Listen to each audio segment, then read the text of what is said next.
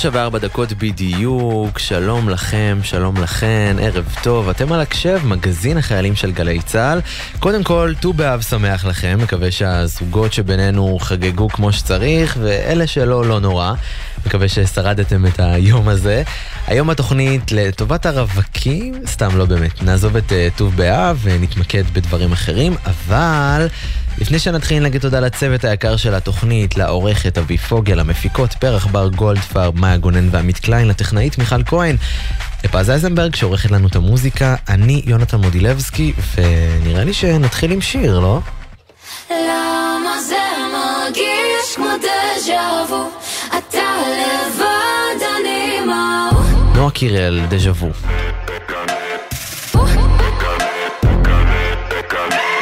איך היית איתה על המיטה הזו שאני קניתי? איזה בדיחה, שוב סליחה, זהו אני מיציתי. לא תירוצים, לא להמציא, תכף אנחנו פיטים. גם השתיקה די מביכה, בדיוק מה שרציתי. מה קרה? מה קרה? מה קרה? מה קרה? מה קרה? תירגע, עקבות, יש ראיות, אבל אני לא שופטת. אם חטאים זה טעים, אז גם אני נופלת.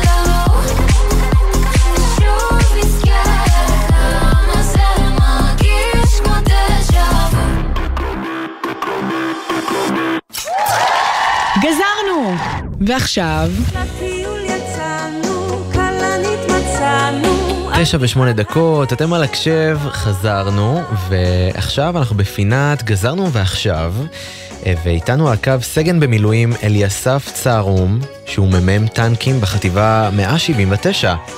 שלום אליסף. שלום יונתן, מה העניינים? בסדר גמור, איך אתה? קודם כל. מצוין, מצוין. יופי, בטח מצוין כשאתה משוחרר. האמת אה, שכן, למרות שהמילואים הם אה, לא פחות מהסדיר כבר. כן, אז uh, כמו שאמרתי, אתה השתחררת כבר, אבל היית ארבע שנים בצבא. איך זה קרה? נכון. אה, התגייסתי לשריון באוגוסט 2016, יצאתי לקורס מפקדים, אחרי זה לקורס קצינים. אה, נשארתי כמ"מ טנקים, אה, והשתחררתי. יפה, וציפור קטנה על החשה לי שאחרי שהשתחררת, טסת לטנזניה. נכון. וואו. רגע, אתה שם עכשיו? או שכבר לא? לא, האמת שעוד אה, שבוע אני טס לשם שוב. אוקיי. אה, היה קשה, קשה לחזור אה, לישראל, התרגלנו לישראל ועכשיו אנחנו חוזרים שוב פעם לטנזניה. ספר לי קצת אבל על החוויה הראשונית שלך כשהגעת, איך היה, מה עשית. אז טנזניה זה מדינה מאוד יפה, אנחנו הגענו לשם אה, בשביל לטייל, זה היה בתקופת אה, קורונה, סוף אה, 2020. אה, מדינה עם ספארים הגדולים בעולם, חופים שחבל על הזמן, יערות. ועם כל זה גם חטפנו טיפה הלם.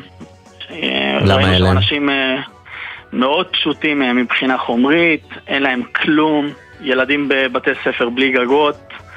אה, ואנשים הם מאוד מאוד פשוטים, אבל עם זה הם אה, אנשים מאוד מאושרים, זהו, ואז אתה מקבל אה, אה, וזה- פרופורציות על החיים. לגמרי, כן. נסעת לבד? נסעתי עם עוד חבר, מהמם. עוד קבוצת חברים האמת, יצאנו ביחד, נפרדנו, אה, אבל כן, ככה זה בטיול לחו"ל. אה, וזהו, לא פחדת לעזוב הכל ולטוס, מה גם שטנזניה, כמו שאמרת, זאת מדינה מאוד אה, מאתגרת מבחינת הכל, מזון, תחבורה, מחלות וכל כל מיני דברים אחרים. כן, זה מדינה מאתגרת, אבל עם זאת היא מאוד uh, בטוחה. Uh, מי שמתחסן ומי שיוצא ושומר על עצמו, uh, מבחינת uh, פשיעה וכאלה אין מה לפחד. Uh, יש אזורים אולי טיפה יותר uh, בעייתיים בלילות, אבל סך הכל זו מדינה מאוד בטוחה, אנשים שם שוחרי שלום, קיבלו אותנו די, איזה כיף. בממש קבלה חמה. אה, וממש אוהבים שם ישראלים, שזה גם אה, משהו שחשוב להגיד, ראינו דגלי ישראל אה, סתם באמצע הרחוב. וואלה. אה, שזה מאוד מרשים. מה כזה, באת והתחילו לדבר איתך בעברית? כי אני יודע שיש כזה... הם כבר רגילים כן, אולי אני יודע בגלל התיירים. שבתאילנד יש את זה. כן, כן. אז אה, באפריקה גם, בחלק מהמקומות, במקומות המאוד מאוד תיירותיים הם אה, זורקים לך כזה שלום, אה, ויש כאלה שגם יודעים טיפה יותר, אבל אה, לא, הרוב, אה, הרוב באנגלית ובסוואילית. יפה, ואז אה, חזרת לארץ, הביתה, והתחלת לחשוב על ליזום פרויקט, נכון? כן, האמת שזה התחיל לפני. אה, בטיול אה, בטנזניה אנחנו יצאנו לטרק אה, ברכס או סמברה, שזה טרק ממש יפה בערים שם. ובאמצע הטרק הזה יש כפר, ובמקרה פגשנו את הראש של הכפר שקוראים לו אליה, שזה גם נשמע שם ישראלי. נכון. ו- והוא לא ישראלי. והוא, והוא לא ישראלי, הוא גדל שם, הוא, גדל, הוא נולד בכפר וגדל בו, והוא לקח אותנו לבית ספר, ואנחנו פשוט אה, חטפנו שוק ממה שראינו. כי חשבנו שהוא עובד עלינו בהתחלה, ממש, כאילו ילדים אה, יושבים על הרצפה, אה, אין שם מים זורמים, אין להם אוכל ומים, אה, ילדים אה, מלוכלכים, אין וואי. שם גגות, לא נדבר על תאורה, אה, 100 עד 150 ילדים בכיתה, וזה ממש, ממש השפיע עלינו. והיה לנו אחרי זה איתו עוד שיחות, אה, וקיבלנו טיפה פרופורציות. ובאחת ה... נכנסנו לאחת הפגישות עם המועצה וראינו שהם רבים ולא הבנו מה קורה כי הם דיברו גם אה, בסווהילי ושאלנו את אליה מה, על מה הם מתווכחים והם אמרו שיש איזה גשר אה, שנשבר והייתה ילדה שחצתה את המים והיא כמעט אה, נסחפה עם המים וכמעט מתה יואו. ושאלנו אותו כמה, כמה אנשים עוברים על הגשר הזה, הוא אמר לנו בערך אה, 5,000 ביום, ושאלנו אותו כמה עולה לתקן. והוא אמר לנו איזה סכום אה, ב- של אה, כסף טנזני, שזה יוצא בערך 70 שקל. 70 שקל לתקן גשר שישפיע על 5,000 איש יום-יום ויציל חיים. והבנו רק טיפה את הפרופורציות שהם באמת אנשים חסרי כל, ובאמת במעט מאוד אה, כסף אפשר לייצר הרבה מאוד אימפקט. ואז אה, הבנו שעם כל מה שרכשנו בצבא, וגם טיפה הרגשנו את החוסר הזה שאתה יוצא מהצבא אחרי כל כך הרבה עשייה ואתה מגיע הביתה ו... ומה מה אתה עושה? וזה איפשהו השלים לנו את החוסר הזה. אז יצרנו פרויקט, אמ, והקמנו, גייסנו חברים, שמונה אנשים מאוד מאוד טובים, קצינים משוחררים, וביחד יצאנו לפיילוט אה, בטנזניה, ושיפצנו שם אה, בית ספר ומים, ומשם, אה, ככה התחילה עמותת אה, אפריקן. איך גייסתם את הכסף? זה סכום כסף לא, לא מבוטל בכלל, כאילו גשר ועוד גשר ועוד גשר, כאילו זה- סכום שהוא מצטבר. אז, אה, אז אנחנו, קודם כל צריך להגיד שהתמקדנו בבית, בבתי ספר. הבנו שחינוך זה משהו שהוא יישאר איתם, ולכן, ו, ודבר שני, אמרנו שאנחנו נעבוד ביחד עם העמותות המקומיות. הכסף הוא, זה סכומים מאוד נמוכים, כן? זה 100 אלף שקל לבית ספר. אמ, שזה ביחס לארץ, כן, זה פרופורציות, זה כן. משהו כמו מי... אבל גם את ה-100 אלף שקל האלה צריך לגייס. נכון, אז uh, בהתחלה זה באמת היה דרך חברים, מכרים, גיוס המונים, ולאט לאט התפתחנו, ועכשיו יש לנו שיתופי פעולה, וכן, כסף זה אתגר, זה אתגר מאוד גדול בעמותה, וזה משהו שאנחנו עובדים עליו ואנחנו צריכים אותו. איך זה מרגיש לך לקחת חלק בפרויקט שכזה, להשפיע כל כך על חיים של אנשים שבאמת צריכים ה... את העזרה הזאת? אתם משפיעים אשכרה על חיים זה... של אנשים. זה מדהים, אני יכול אה, לספר על חוויה שהייתה לי שעבדנו על איזה... אה, על לחבר 5,000 איש למים, אני... יש שם ילדים שאנחנו רואים אותם הולכים עם דליים מרחקים עצומים, קילומטר וחצי, שתיים רק בשביל להביא מים למשפחה שלהם אה, והצלחנו לחבר על ידי באמת צינורות, משהו מאוד מאוד פשוט מאחד האגמים שגם מאגרי מים שבאמת בדקנו שהם נקיים, הצלחנו לחבר אה, בפרויקט הראשוני, כן, אני לא מדבר איתך על כל מה שעשינו שזה 50 אלף איש, אבל בפרויקט הראשוני הצלחנו, הצלחנו אה, לחבר 6,000 איש למים בקרבת הבית. וכשראינו את, הברז, אה, שפותחים את הברז והמים הנקיים יוצאים, לראות את, ה, את ההשפעה שזה יוצר ומה שזה גורם לאנשים, איך, איך שהם מחייכים. הכי מרגש בעולם. זה מרגש בטירוף, ואנחנו גם יודעים שזה מציל חיים, זה לא רק אני צמא בא לי מים. מים נקיים זה משהו שזה אחד מגורמי התמותה הכי גדולים באפריקה. אה, ילדים שם מתים מטיפוס הבטן, מוות זה דבר שהוא אה, קורה שם מדי יום, אין להם את היחס למוות כמו שיש אצלנו. זה פשוט מבחינה תקציבית, מבחינת כספים, זה פשוט משהו שקשה להם מאוד להתמודד איתו, ואנחנו יודעים גם על ידי אה, סטטיסטיקות ודברים שבדקנו, שהמים הנקיים שאנחנו מביאים להם זה משהו שבאמת אה, מוריד את האחוזי תחלואה במחלות אה, בטן כאלה ואחרות כמו טיפוס. איזה כיף לשמוע שזה באמת עוזר ואתם ככה משפיעים על אה, חיים של אנשים. מה קרה עם הפרויקט שלכם בהמשך? זה הצליח? זה עבד? ראיתם באמת תוצאות? כן, אנחנו... היה את התוצאות הראשוניות, כמו שאמרתי, לראות בית ספר. כן. מופיע פתאום, ילדים יושבים, כולם יושבים על כיסאות, הצלחנו לארגן בחלק מהבתי ספר אפילו ארוחה חמה ביום לתלמיד אה, ולראות אותם אה, מחוברים למים וכאלה, זה האפקט הראשוני שהוא מדהים. אה, אני חושב שזה גם עושה יחס טוב לישראל, בסופו של דבר בעולם. אנשים שיודעים שישראלים מגיעים וביחד עם המקומיים שם יוצרים פרויקטים כאלה, זה בכלל עושה טוב. וגם אה, אחרי שנה קיבלנו תוצאות על ילדים, אה, ש... הרבה ילדים שם בגלל אה, כספים ובגלל שאין להם איך, הם לא משיגים ציונים טובים בגלל התנאים שם, הם לא עוברים מבית ספר יסודי לחטיבות ביניים ומשם לתיכונים ומשם לאוניברסיטאות וזה הכל מתחיל מתנאים טובים בבתי ספר וראינו עלייה במאות אחוזים של ילדים שעלו לחטיבות ביניים ול... ולתיכונים. אה, וזה חלק מה, מהאימפקט אה, שאנחנו מדברים עליו. יש לילד אה, ארוחה חמה ביום, יש לו גג, קורת גג, הוא יכול לשבת וללמוד כמו שצריך, הוא באמת יכול להצליח. וגם המשפחות שלהם שראו את זה, הם הבינו, בואנה, יש פה משהו שיכול להצליח, אנחנו גם נדחוף את הילדים שלנו שבאמת יצליחו. ואני יכול לספר לך סיפור על, על הפרויקט הראשוני, שאימהות באו עם תינוקות על הגב והם דפקו שם על קירות כדי לעזור לנו בבנייה. ככה זה חשוב להם. וואו. וזה כל כך פשוט, וזה יותר אימפקט שהוא מאוד מאוד גדול. גם בקרוב הבנתי יוצאת משלחת חדשה, נכון? מתי זה קורה? נכון, אנחנו מוציאים משלחת בעשירי באוגוסט, שזה משהו כמו עוד שבוע. כן. יוצאים עוד שמונה אנשים מדהימים. אנחנו הולכים לשפץ עוד שני בתי ספר, פרויקט שהוא מורכב, אבל הבאנו אנשים מאוד טובים.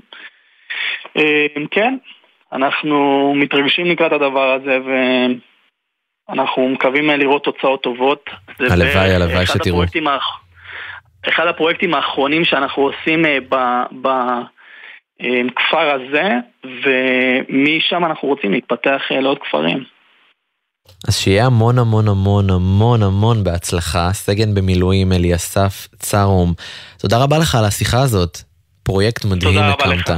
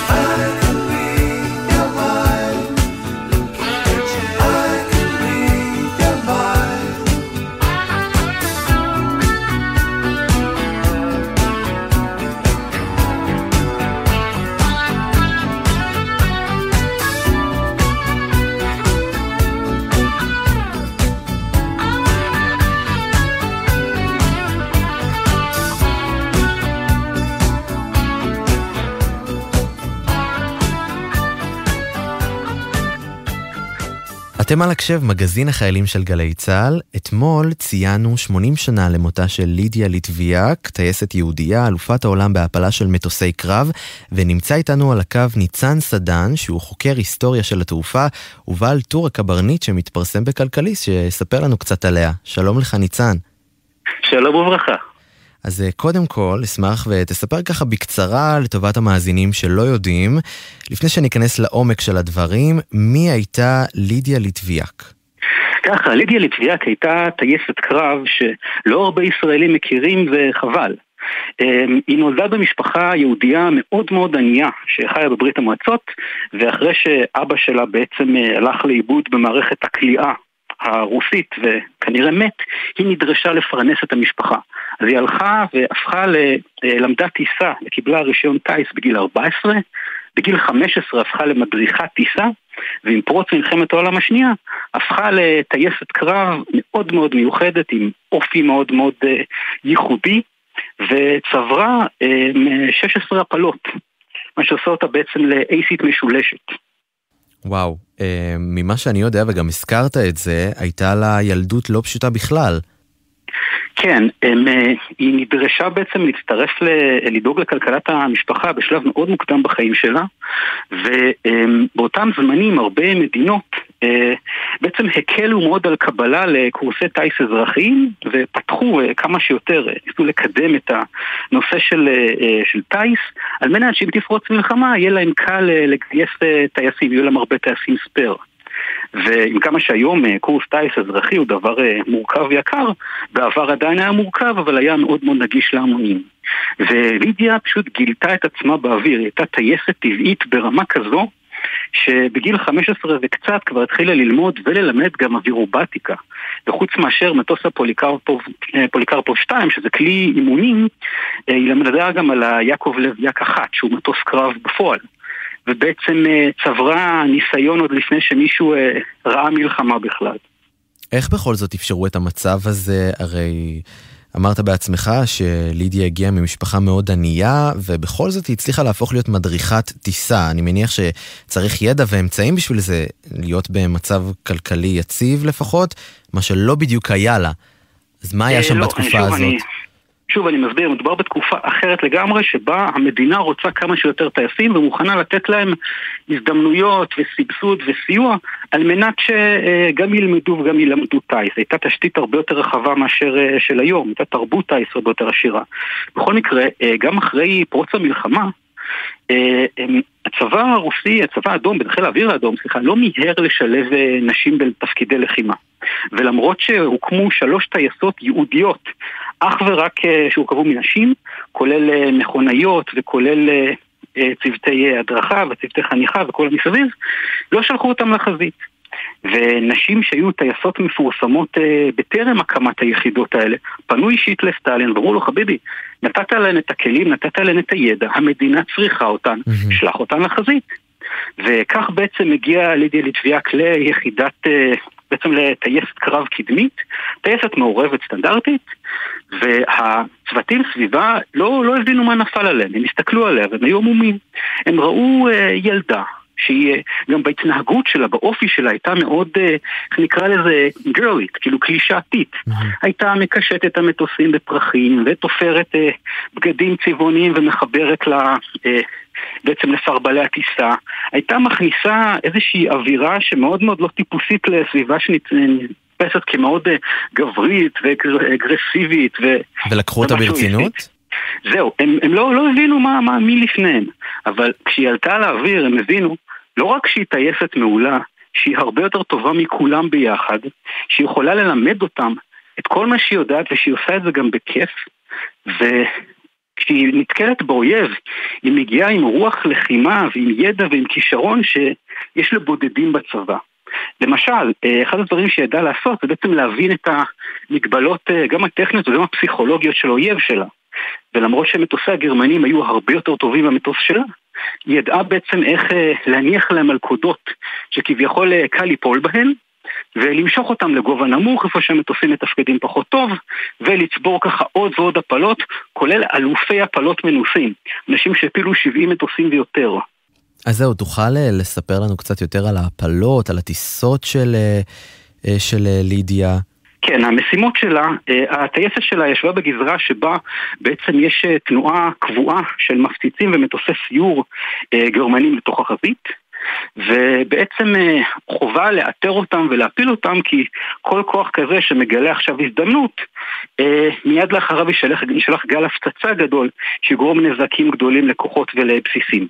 אז מה שהיא עשתה בעצם היה ציד של מטוסי, אה, מטוסי תצפית ושל מטוסי קרב שליוו אותם. והצליחה להפיל לא מעט בכירים. כן, פשוט אה, אנחנו מדברים על אה, תקופה שבה היו הרבה מאוד אייסים. היו טייסים שהפילו גם מאות מטוסי אויב, במיוחד אגב בחזית המזרחית. כך שמצב שבו אתה עולה לאוויר ונכנס ל dogfight של 100 מטוסים מסביבך, היה נפוץ יחסית. כך שהזדמנויות היו. הם, אה, העניין הוא שמה שהיא ידעה לעשות היה פשוט אה, לקרוא נכון מאוד את, ה, את הסיטואציה סביבה. הם, אה, להגן על מספר 2 שלה ולייצר הזדמנויות גם לאחרים, וככה בעצם היא הפכה להיות מאוד מאוד אה, פופולרית ביחידה ובצדק. ואספר לך שהיא עברה הרבה משברים אישיים במלחמה מעבר, ל... מעבר לקוקפיט גם. וכאשר העבירו אותה ליחידה אחרת, הם, אה, היה לה קשר אה, רומנטי מאוד קרוב עם המפקד שלה. נהיו קרובים ולפי חלק מהמקורות אפילו עם מאורסים. ובאחד מ... אה, אחד מהתרגילים שהוא הדגים לטייסים חדשים, המטוס שלו פשוט התפרק באוויר והוא התרסק ומת מול העיניים שלה. ולא זמן רב לאחר מכן היא גם בעצמה מצאה את מותה. היא פשוט אה, נקלעה לקרב אוויר שבו היא נכנסה, ל... נכנסה לענן ואחריה היו אה, בהתחלה שלושה ואחר כך שמונה מטוסי אויב ו... אה, ונעלמו עקבותיה. וההנחה הייתה שהיא נפלה, אבל בגלל שבאותם ימים היה קשה מאוד גם לייחס הפלות וגם להבין מי נפל איפה, אז uh, הצבא הרוסי בעצם סירב לתת לה את תואר גיבורת ברית המועצות, שהיא הייתה זכאית לו מתוקף גם הישגיה, ואגב, השתמשו בה גם כאלמנט תעמולה. אה, כינו אותה השושנה הלבנה של סטלינגרד, שמו אותה על פוסטרים בכל ברית המועצות, השתמשו בה בתור סמל לעוצמתו ונחישותו וואו, של, ה, גדול. של הלוחם, ה, של הטייס הרוסי, הטייסת. ו, אמ, ולכן היה כל כך קלאסי שהיא תקבל בעצם את התואר הראוי הזה. ורק 36 שנה לאחר מותה, חברה טובה של המטייסת הצליחה למצוא את המטוס שלה, והצליחה למצוא את הנקודה שבה היא נקברה. ורק ב-1990 הנשיא גורבצ'וב אה, העניק לה בעצם את התואר הזה שהיא הייתה זכאית לו כל החיים. ואני חייב לספר שמה שכל כך מיוחד בדמות שלה זה שהיא, אה, ומוזר לי שאני צריך להגיד את זה ב-2023, אבל לידיה ליטביאק היא רק עוד הוכחה אחת, הוכחה כל כך צבעונית לזה שאין דבר כזה, את לא יכולה כי את אישה. או את לא יכולה כי את לא קשוחה מספיק, או לא גברית מספיק, או לא זהו, משחקת בדיוק את רציתי המשחק. לדבר על זה. אה, המקרה של. לידיה מהעבר יכול גם להתקשר אה, להיום. היום כבר יש נשים טייסות, אבל במשך שנים התנהל אה, מאבק לא פשוט בנושא. כן, וגם הנשים הללו, וגם, אגב, לא הרבה יודעים, אבל למשל בחיל האוויר הישראלי, הטייסת הראשונה, שהייתה טייסת מבצעית עם עבודה בחזית, הייתה ב-1948, זוהרה לויטוב, אה, וגם במבצע קדש היו טייסות, אגב, מתנדבות מילואים, שהשתתפו במבצע קדש. אבל אה, בשנות ה-60, אני לא יודע, כנראה שהשכל נפל על הרצפה. והחליטו שנשים לא יכולות להיות טייסות קרב, ובטח שלא בחזית. וזו מגמה שהייתה בולטת בכל העולם. ורק ב-1976, בסומליה, הייתה טייסת בשם אה, עסלי עבאדה, שהוסמכה להיות אה, טייסת קרב, הניג 21, טייסת קו ראשון. ורק אז, לאט לאט, העולם התחיל אה, לקבל שכל בחזרה ולהחזיר נשים לקוקפיט, כי בעצם אין שום סיבה שהן לא יהיו שם. וזה מה שאנחנו יכולים ללמוד בצורה הכי טובה מהסיפור של לידיה ליטביאק. המטוס לא יודע מי שולט בו. האויב לא יודע מי יושב במטוס. כל מה שקובע זה המשימה. ואם יש לאדם את האיתנות וההכשרה, חוש טבעי רצוי, ו... ו... ויש לו את היכולת לעשות את זה, מין ומגדר הם בכלל לא, הם בכלל לא פקטור במשחק הזה. מסר יפה לסיים איתו את הרעיון הזה. ניצן סדן, תודה רבה לך. תודה לכם.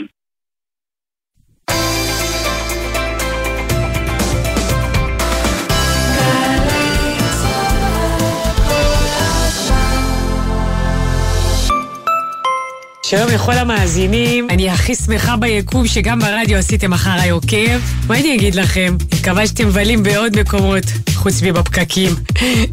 סתם, זה לא יפה, וואי, אני לא בסדר, זה לא... עדן, יצאתי לא בסדר. מועדון ההטבות של מנוי פיס. כל ההטבות שתוצאנה אתכם לבלות וליהנות. עוד אין לכם מנוי? להצטרפות חייגו, כוכבית 3990. תבלולו! המכירה אסורה למי שטרם מלאו לו 18. אזהרה, הימורים עלולים להיות ממכרים. הזכייה תלויה במזל בלבד.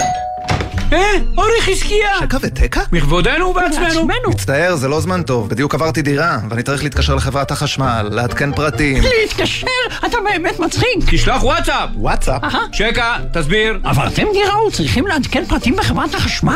אפשר לשלוח וואטסאפ. חברת החשמל זמינים גם בוואטסאפ, במספר 055-7000-103. מה זה באמת להיות ישראלי? דינה זילבר במסע לתוך הישראליות עם דמויות מפתח בחברה, בספרות ובתרבות. והשבוע, השר לשעבר דן מרידור. הייתה קבוצה של נשים שהוריהם היו פעילים באצ"ל. והיו כאלה שרצו להקניץ אותם, ואומרים, הם נסיכים, זה לא בזכות עצמם, זה בזכות ההורים שלהם. זה דבק השם הזה, הנסיכים, לא נסיך ולא בן מלך ולא שום דבר. מילים ומשפטים עם דינה זילבר. מחר, שמונה בערב, גלי צה"ל. קיץ. השמש קופחת בבסיס, חם במדים, והשמירות מתישות. ומה שהכי בא לכם זה איזו קולה מרעננת. קולה של אימא, במהדורת קיץ חדשה ורעננה. התוכנית המיתולוגית מתרחבת לשעתיים שידור, קיציות, מחדשות ומרגשות. קולה של אימא. שישי, עשר בבוקר, גלי צה"ל. עכשיו בגלי צה"ל, יונתן מודילבסקי עם הקשב. הבית של החיילים, גלי צה"ל. תרבות יום ד' 9.35, הקשב, חזרנו, ואיתי באולפן נמצאת כתבת התרבות של גלי צה"ל, טליה בנון צור, שתמליץ לנו על דברים לעשות אה, לקראת אה, סוף השבוע. אמרת נכון, מה נשמע? בסדר גמור, איך את? בסדר, איך עבר עליך השבוע עד כה? תמיד פינת התרבות זה כזה סמן לסופש. לגמרי, האמת שלא יודע אם אה, שמת לב, שמתם לב, אני הייתי שבוע ברומא. אה, אוקיי, האמת לי היה שטוב אחלה של שאמרת. שבוע. לא ראיתי סטורים, חבל, לא, לא... מה? העלית? ממש העליתי. טוב, אני פספסתי, היה לי שבוע, אני חייבת לומר שהיה לי שבוע מאוד עסוק. ואנחנו נפתח ברשותך ישר בשיר, ואני רוצה שאתה תנסה לזהות מי שר. בוא נראה. צל עץ תמר ואור ירח ומנגינת כינור תקסים את הלב אוקיי. זוהר ארגוב זה לא... טוב, זה- כן, זה לא זוהר ארגוב, זה לא... טוב, בסדר, זה זהו קצת קשה. זה זהו זה, יפה, יפה, יפה, יש. הצלחת. טוב, אז אנחנו אה, באמת עם זהו זה, חבורת זהו זה, גידי גובדובה לגליקמן, שלמה ברבא, אה, מוני מושון ואבי קושניר, אז אחרי שהם עשו קאמבק עם הסדרה, זו הרי סדרה במקור מסוף שנות ה-70, הם חזרו אלינו כזה בקורונה בשעת משבר ונשארו איתנו. הם ממשיכים את הם- הסדרה הזאת עדיין? כן, כן, כן, בטח, בטח, ואם אתה זוכר, אני לא יודעת אם אתה מהצופים היותר אדוקים, בסוף כל פרק הם עושים גרסת אה, כיסוי לשיר ישראלי מוכר, זה נגיד צלץ תמר ואור ירח, ויש להם עוד הרבה, ומה שהם עשו עכשיו, הם מאגדים את כל השירים האלה שהם שרו לאורך השנים, כמה מערכונים, כמה קטעי מעבר, להופעה של ממש, והם עולים על הבמה בקיסריה. וואלה. זה קורה השבוע, כן, זה סולד אאוט, אבל אני בטוחה ש... תצליחו לקושש? כרטיסים. יש כמה, יש אז שתיים אה. בקיסריה השבוע, חמישי ומוצאי שבת, אה, ויש גם... זה הלאה בסוף אוגוסט, בבריכת הסולטן בירושלים, בקצב הזה גם נראה שהם יוסיפו עוד מופעים, ואני גם חייבת לומר, הם היו במדינה בדרך עם הדר מרקס בגלגלצ. נכון, האזנתי. לפני יום יומיים, כן, נכון? בשני. אני גם, וזה פשוט, הם קוראים מצחוק, כיף איתם. אז גם המלצת האזנה לזה, וגם אם הצלחתם להשיג אה, כרטיסים, או אם תצליחו, אני מאחלת לכם בהצלחה, אז לגמרי שווה לשים לב טלי, לזה. אני סומך עלייך שתשיגי לי איזה משהו. אנחנו נדבר על זה אחרי השידור, יש לי, יש לי דרכים. יופי. ואם אנחנו כבר דיברנו על ירושלים וזה,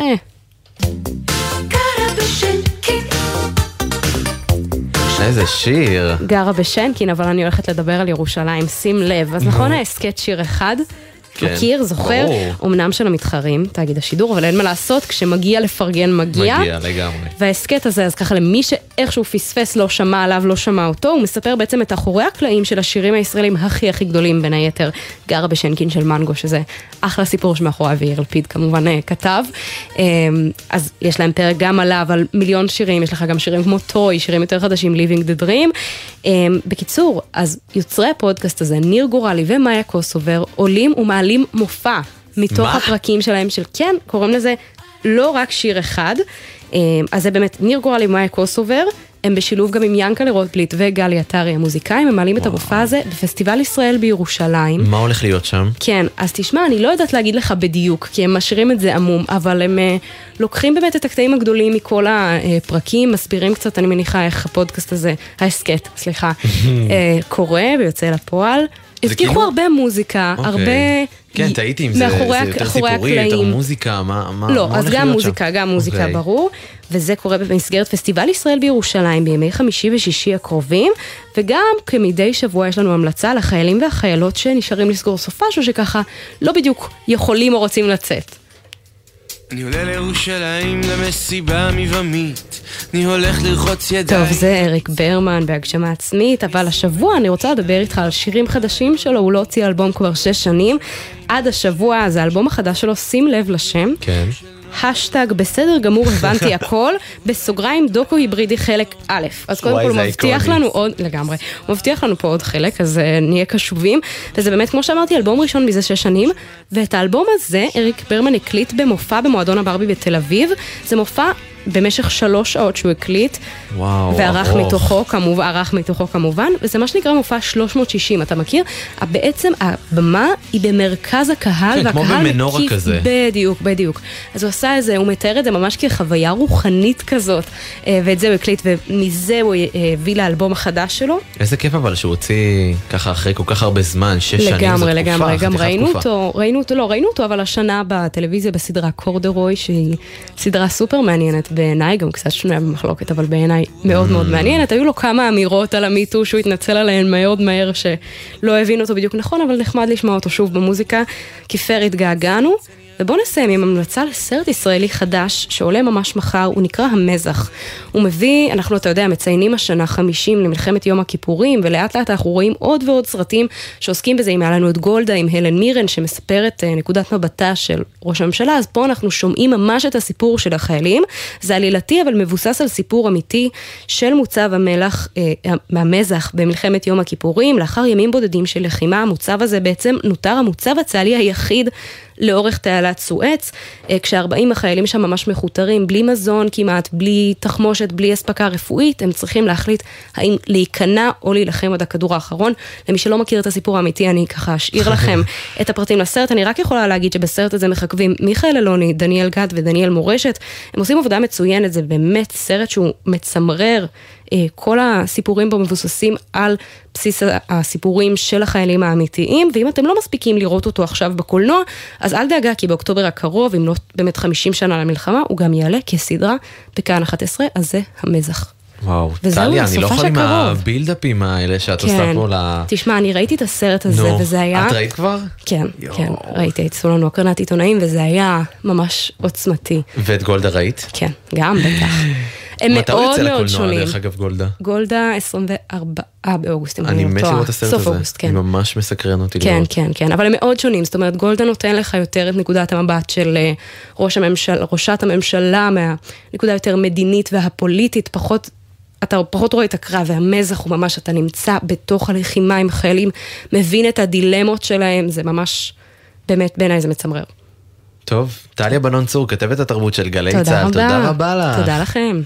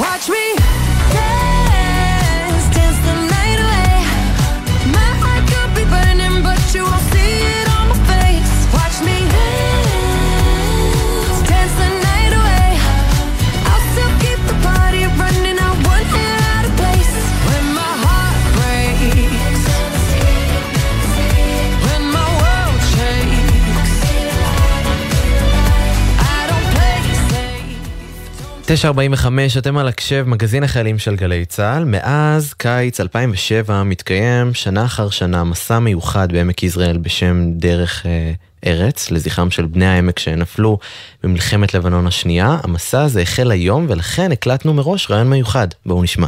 בכל קיץ מתקיים מסע מיוחד בעמק יזרעאל, דרך ארץ. דרך ארץ הוא מפעל, מסע מיוחד אותו הקימו, מובילים ומדריכים בהתנדבות צעירים בני העמק, לזכר בני העמק שנפלו במלחמת לבנון השנייה. על המסע הזה יספרו לנו שניים, יוסי הדסי, אביו של סמל ראשון יונתן הדסי זיכרונו לברכה, שפעיל בפרויקט דרך ארץ, וסגן יותם יריב, קצין בפיקוד צפון ומדריך במסע דרך ארץ. שלום לשניכם. אהלן. אז יותם, אנחנו נשמח אם תספר לנו מה בעצם קורה במסע. אה, אז המסע באמת, אה, אנחנו היום מדברים יום שלישי, המסע יוצא ביום רביעי בבוקר, מסע של אה, שלושה ימים באזור הצפון, גם בגלל מזג אוויר שהוא יחסית בסדר בעונה הזו, וגם בגלל שאנחנו מטיילים ממש. במקומות שמהם אפשר להשקיף על לבנון ולספר סיפורים ממלחמת לבנון השנייה. על הבנים שנפלו ועל שמם, ועל שמם קרוי המסע. אה, אנחנו ביום הראשון אה, עושים תצפית מהר אדיר, מסתכלים על לבנון אה, ומתחילים לפתוח את החניכים לכל מיני שאלות של גם של הנצחה וגם קצת של איפה הם נמצאים בתוך החברה. ביום השני אנחנו עושים קצת יותר טיול, אנחנו הולכים באזור של מקיבוץ סאסא, דרך נחל כזיב עד למרגלות הר מירון. ושם בעצם אנחנו ממשיכים ומעמיקים עם החניכים בסוגיות אה, חברתיות, אה, איזה רכיבים הם מרגישים שקיימים בזהות שלהם כבני נוער במדינת ישראל, ואיך זה מתחבר להמשך הדרך שהם הולכים לעבור אחרי שהם יסיימו בית ספר תיכון. וביום השלישי, ביום האחרון, אנחנו בעצם מטפסים להר מירון, אה, וזה יום שמבחינת התוכן אנחנו גם ככה מנסים לדבר איתם ולשאול אותם איך הם רואים את עצמם תורמים לחברה בהמשך. אחרי שדיברנו על כל הדברים בתחילת המסע, של איפה הם רואים עצמם חלק מהחברה, צריכים גם לשאול את עצמם איך הם רואים את זה מתקדם הלאה. וזהו, סך הכל שלושה ימים. ממש מסע רגשי, פיזי, יש פה הכל. יוסי, תוכל לספר לנו על אה, מי היה יונתן, זיכרונו לברכה? טוב, יונתן הדסי, בני הבכור, אה, יליד קיבוץ מרחביה. למעשה נולד במרחביה, גדל במרחביה והתגייס לצבא ב-2003 ועמד לפני שחרור לפני המלחמה. אה, שירת ביחידת מגלן, היו הכוח הראשון שחצו את אה, קו כחול.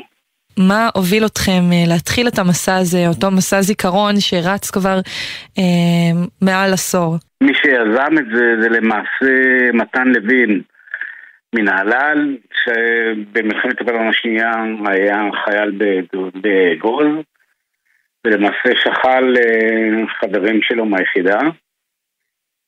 וכשחזרנו למלחמה היו רוחות כאלה שדיברו שהיה איזה פספוס גדול במלחמה וישראל לא ממש הצליחה והאבדות היו לשווא. זה היה פחות או יותר רוח הדברים, ובארץ הייתה מהומה מבולקה נגד הממשלה, ולמעשה הוא הקיף סביבו, או קיבץ, או התקבצו סביבו אה, חברים ששירתו גם באותה תקופה, והחליטו שאי אפשר לעבור לסדר היום עם הדבר הזה, והופכים את כל האירוע הזה של נפילת חמישה בני עמק לאירוע מכונן מבחינתם, ולהעביר ולעשות אה, ולספר את, אה, את אה, קורות המלחמה, ואנשים שלקחו חלק ואנשים שלא חזרו מהמלחמה. אז בעצם המיזם הוא כל כולו של, של צעירי העמק. וואו. ומתי הם פנו אליכם, אל המשפחות, לשלב אתכם בזיכרון ובהעברת הזיכרון על על אותם אה, בנים שנפלו במלחמה הלאה אל הצעירים? למעשה פנו אלינו בלהשתתף אה, באיזה ערב, שזה הערב הראשון, וכבר מאז ועד היום זה הערב הראשון של המסע שהם יוצאים. המסע הוא בין שלושה ימים, ולמעשה בערב הראשון, בלילה הראשון בחניון אה, בקיבוץ סאסא במגרש כדורגל, שהקיבוץ מעמיד לרשות הנוער, אה, שם מתקיימת איזו עצרת, ומוקרן סרטון על כל אה, נופל ונופל, אולי זאת גם ההזדמנות אה, רק להגיד על מי מדובר. חמישה בני העמק נפלו במלחמת לבנון השנייה, אבל גלעד שטוקלמן מתמרת, צור זרחי מנהלל, יניב תמרסון מציפורי, אורן ליפשיץ מגזית ויונתן הדסי ממרחביה. ולמעשה בעצרת הזאת מתקבצים כל הנוער אחרי ארוחת ערב, מדריכים וחניכים, הם מציגים, כמו שאמרתי, סרטון על כל אחד מהנופלים, ולמעשה או קרוב משפחה או אחד החברים אה, מספר על בן המשפחה או על החבר. זה כש... לאחר יום, תחילת היום, שהם נמצאים בהר אדיר, ושם מספרים להם על, על הקרבות שהיו במהלך המלחמה, וכל אחד או מבני המשפחה או מחברים שלקחו חלק באירוע מספרים על הנופל. אז שם זה חלקנו, חלקנו ההורים, ולמעשה אולי זו גם הזדמנות להגיד שלפחות, אה, אני לא יכול להגיד שאני מדבר בשם ההורים, אבל מההתרשמות שלי ומההורים וגם שלי עצמי זה מין אה, מופע מדהים של אה, התגייסות של נוער, שבעצם, אה, שעד היום אני עומד ומסתכל על זה כאיזה פלא, שמה פתאום כל אחד יוצא מהאזור הנוחות שלו, המדריכים עוזבים את עיסוקם, חלקם בצבא, חלקם בלימודים. אחד מהמדריכים האלה הוא ממש אה, יותם, שיותם אה, אתה אה, מדריך במסע, אבל גם קצין בצבא, איך משלבים את הדברים האלה, צריכים לפנות זמן, וגם מה מוביל אותך לעשות את זה, ולהגיע באמצע הקיץ, ממש כמו שיוסי אמר, למסע הזה, וללוות אה, בני נוער צעירים, לזכור קצת יותר על מה היה. אה, אז קודם כל, אה, כן, אני קצין בפיקוד, בפיקוד צפון. אמנם מסיים את השירות עוד פחות משבוע, אבל אני עדיין קצין בפיקוד. אה, דורש קצת אה, להשקיע זמן, גם אה, קצת ימי חופש. בפעם הקודמת שהדרכתי במסע הייתי גם תומך לחימה ביחידת מגלן, שם נחשפתי קצת יותר לסיפור של יונתן. וגם אז זה פשוט דורש קצת לפנות, קצת להשקיע, קצת לבקש מחברים שיעזרו, ובסוף מצליחים לצאת. ולגבי למה, אז קודם כל זה נראה לי מאוד חשוב. אה, אני מאוד מאוד אוהב את המסע הזה, גם צריך להגיד, זה מסע שהוא מעבר להנצחה, הוא גם אה, הוא, כיף, גם בשבילנו, גם בשביל החניכים. טיול בצפון אה, של אה, שלושה ימים, שהוא טיול מעולה. ו... ובאמת נראה לי חשוב, בסוף גם להנציח, גם אנחנו משתדלים לדבר עם החניכים שם על שירות צבאי, על תרומה, על מעורבות בחברה. הם, אה, החניכים שלנו במסע הם אה, מסיימי כיתות י"א, הם אה, ממש לפני השלב בחיים שלהם שבו הם יצטרכו לבחור מה הם עושים בהמשך. ובאמת אה, נראה לי הזדמנות מצוינת בשילוב של כל הגורמים האלה. אתה התחלת את הדרך שלך במסע עוד לפני כמה שנים, כחניך בעצמך. נכון, אני הייתי חניך ב-2016 וחזרתי בהמשך אה, להתנדב כמדריך במסע, זה פעם שנייה, השנה זה כבר הפעם השנייה שאני מדריך. כחניך, איך אה, החוויה הזאת הייתה עבורך? שגם היום, הנה, אנחנו מדברים כמה שנים אחרי זה, אתה ממשיך וחוזר ומגיע ומפנה את הזמן, כדי להמשיך את הדרך שהתחלת אז. אה, כן, אני חושב שגם באמת אה, כבר כחניך זו הייתה לי חוויה מאוד חיובית ומאוד משמעותית, שככה יחסית אה, הייתה אחד מכמה דברים שעזרו לי להבין אה, מה אני רוצה לעשות בהמשך, אחרי שסיימתי תיכון. וכן, בהחלט החוויה החיובית הזאת היא אחד מהדברים ש... שגורמים לי לחזור אה, שוב. יוסי, כמי שראה דורות של בני נוער מגיעים לטיול הזה ואחר כך גם מתגייסים, חלקם חוזרים כמדריכים, מה התגובות שזכורות לך לאורך השנים? אני חושב לעצמי שבעצם הנוער שעומד להשתתף, החניכים, זה חבר'ה שפחות או יותר בני הגיל שפרצה המלחמה. זאת אומרת, הם ילידי 2006, 5 או 7, בערך זה. זה הגיל שהם אה, נולדו. וה-17 שנה האלה, ככה, באמת, כמו שאמרתי, ראיתי דורות חולפים, אה, לא דורות, אה, שנתונים חולפים מול העיניים. ואני יכול להגיד, לשתף שאני יודע מידע אישי שכל מי שלקח חלק במסע אה, חזר קצת אחרת. אה, חזר אחרת משום ששם כל המעגלי שיח שהוזכר לפני רגע על אה, כל נושא של תרומה משמעותית ו... ולעשות משהו שהוא בעל משמעות בצבא ודיבורים על, על דת ומדינה, דמוקרטיה ועוד כל מיני נושאים האלה שהיום הם מקבלים משנה חשיבות אז אה, גם אני יודע שאכן אה, ההתנדבות והשיעור הגיוס של, אה, של החבר'ה בעמק, בעמק יזרעאל, הוא יחסית גבוה להתנדבות ליחידות ולשירות משמע- משמעותי.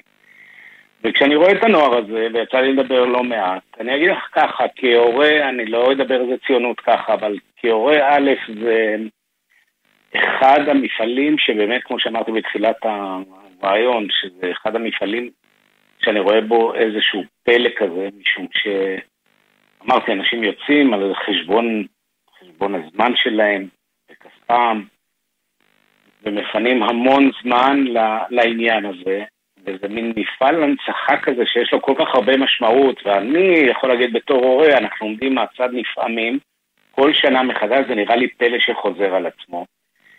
והפלא הזה מושג כמובן בראש ובראשונה על ידי המשתתפים בו, כלומר החניכים והמדריכים. לגבי ההורים זה אחד הדברים המשמעותיים, מעבר אנחנו משתתפים בטקסים ביום הזיכרון, באזכרה, אבל המסע הזה הוא באמת יוצא דופן והוא באמת מרטיב. נשמע ככה מהשיחה שדיברנו בדקות האחרונות, גם אה, יוסי לשמוע איך אה, שנתונים על שנתונים מגיעים ולוקחים חלק ואיך זה עבורכם, וגם יותם שהתחיל כחניך ועכשיו אה, מגיע כמדריך וכקצין בצבא אה, לקחת חלק אה, במסע. תודה לשניכם. תודה רבה.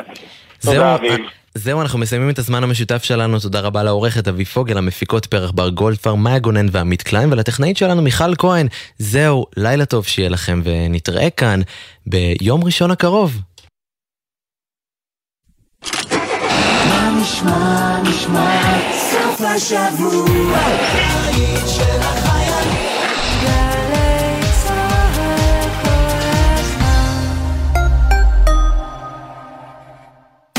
הידעתם? כספי הפיקדון האישי בשבילכם, חיילות וחיילים משוחררים, גם למטרת קורסים לרכישת מקצוע. גם קורס קריין פרסומות? כן, כן! רק בתנאי שהוא מוכר לפיקדון. כן? כן. עוד פרטים על שש המטרות למימוש כספי הפיקדון האישי עד חמש שנים מסיום השירות, תמצאו באתר האגף והקרן. המקפצה שלך לאזרחות. יזמים וקבלנים, קחו רגע שקט והקשיבו לים. הוא קורא לכם. הוא קורא לכם שלא להחמיץ את המכרז החדש של רשות מקרקעי ישראל ברובע שירת הים בנתניה. לאחר שיקום הקרקע והחזרת החוף לציבור, יצאנו לדרך. שמונה מתחמים למגורים, תיירות ופנאי, במיקום מושלם ברצועת החוף בנתניה, עם ים של אפשרויות. יזמים וקבלנים, אל תחמיצו את ההזדמנות. לפרטים ולהגשת הצעות, היכנסו לאתר רמי. מועד אחרון, 14 באוגוסט. רשות מקרקעי ישראל. חוזרים מחו"ל? ודאו שאין לכם טרול בטרולי. צמחים, פירות, ירקות ודברי עץ מחוץ לארץ עלולים לשאת מחלות ולחבל בחקלאות שלנו. חוק הגנת הצומח אוסר להכניס צמחים, פירות, ירקות ודברי עץ ארצה. ודאו שאין לכם טרולים בטרולי ותימנעו מקנסות. משרד החקלאות ופיתוח הכפר. השירותים להגנת הצומח ולביקורת. כשהשמש עולה נפרדים מחופני כהן, זיכרונו לברכה.